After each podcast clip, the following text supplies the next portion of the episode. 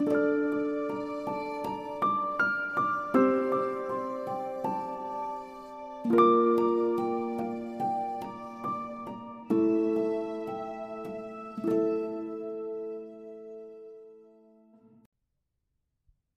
Wonderful Wizard of Oz, Chapter 22 The Country of the Quadlings.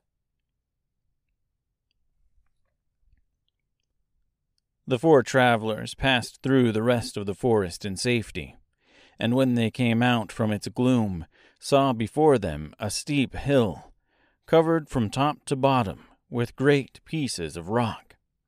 That will be a hard climb, said the Scarecrow. But we must get over the hill nevertheless. So he led the way, and the others followed.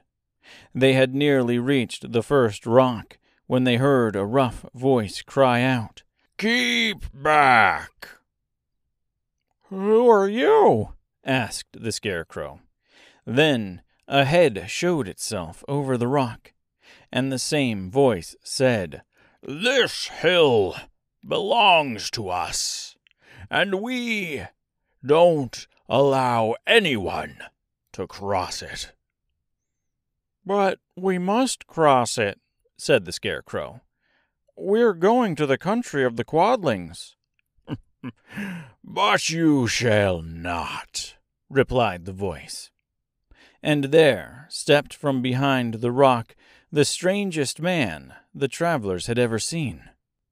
He was quite short and stout, and had a big head, which was flat at the top and supported by a thick neck full of wrinkles.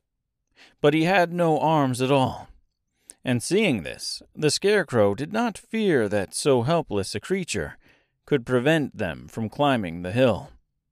So he said, I'm sorry to not do as you wish, but we must pass over your hill, whether you like it or not. And he walked boldly forward.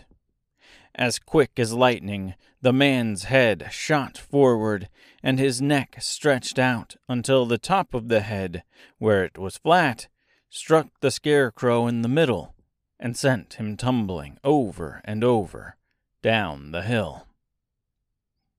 Almost as quickly as it came, the head went back to the body, and the man laughed harshly as he said, It isn't as easy as you think. A chorus of boisterous laughter came from the other rocks, and Dorothy saw hundreds of the armless hammerheads upon the hillside, one behind every rock. The lion became quite angry at the laughter caused by the Scarecrow's mishap and giving a loud roar that echoed like thunder, he dashed up the hill. Again a head shot swiftly out, and the great lion went rolling down the hill as if he had been struck by a cannon ball.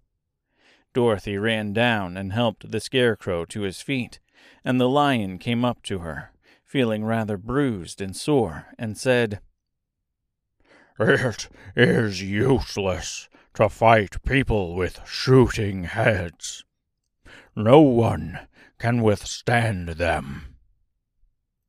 What can we do then? she asked. Call the winged monkeys, suggested the Tin Woodman. You have still the right to command them once more. Very well, she answered, and putting on the golden cap, she uttered the magic words. The monkeys were as prompt as ever, and in a few moments the entire band stood before her. What are your commands? inquired the king of the monkeys, bowing low. Carry us over the hill to the country of the Quadlings, answered the girl. It shall be done, said the king, and at once the winged monkeys caught the four travelers and Toto up in their arms and flew away with them. As they passed over the hill, the hammerheads yelled with vexation and shot their heads high in the air.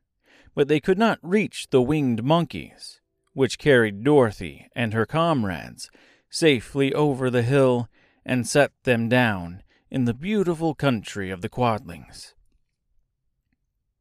This is the last time you can summon us, said the leader to Dorothy. So goodbye, and good luck to you. Goodbye, and thank you very much, returned the girl. And the monkeys rose into the air and were out of sight in a twinkling. The country of the Quadlings seemed rich and happy. There was field upon field of ripening grain, with well paved roads running between, and pretty rippling brooks with strong bridges across them. The fences and houses and bridges were all painted bright red, just as they had been painted yellow in the country of the Winkies and blue in the country of the Munchkins. The Quadlings themselves, who were short and fat and looked chubby and good natured, were dressed all in red, which showed bright against the green grass and yellow grain. The monkeys had set them down near a farmhouse, and the four travelers walked up to it and knocked at the door. It was opened by the farmer's wife, and when Dorothy asked for something to eat, the woman gave them all a good dinner, with three kinds of cake and four kinds of cookies, and a bowl of milk for Toto. How far is it to the castle of Glinda? asked the child. It is not a great way, answered the farmer's wife. Take the road to the south, and you will soon reach it.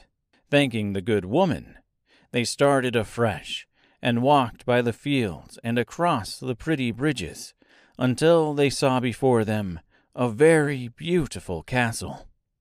Before the gates were three young girls dressed in handsome red uniforms trimmed with gold braid, and as Dorothy approached, one of them said to her, Why have you come to the south country? To see the good witch who rules here, she answered. Will you take me to her? Let me have your name, and I will ask Glinda if she will receive you. They told who they were, and the girl soldier went into the castle. After a few moments, she came back to say that Dorothy and the others were to be admitted at once.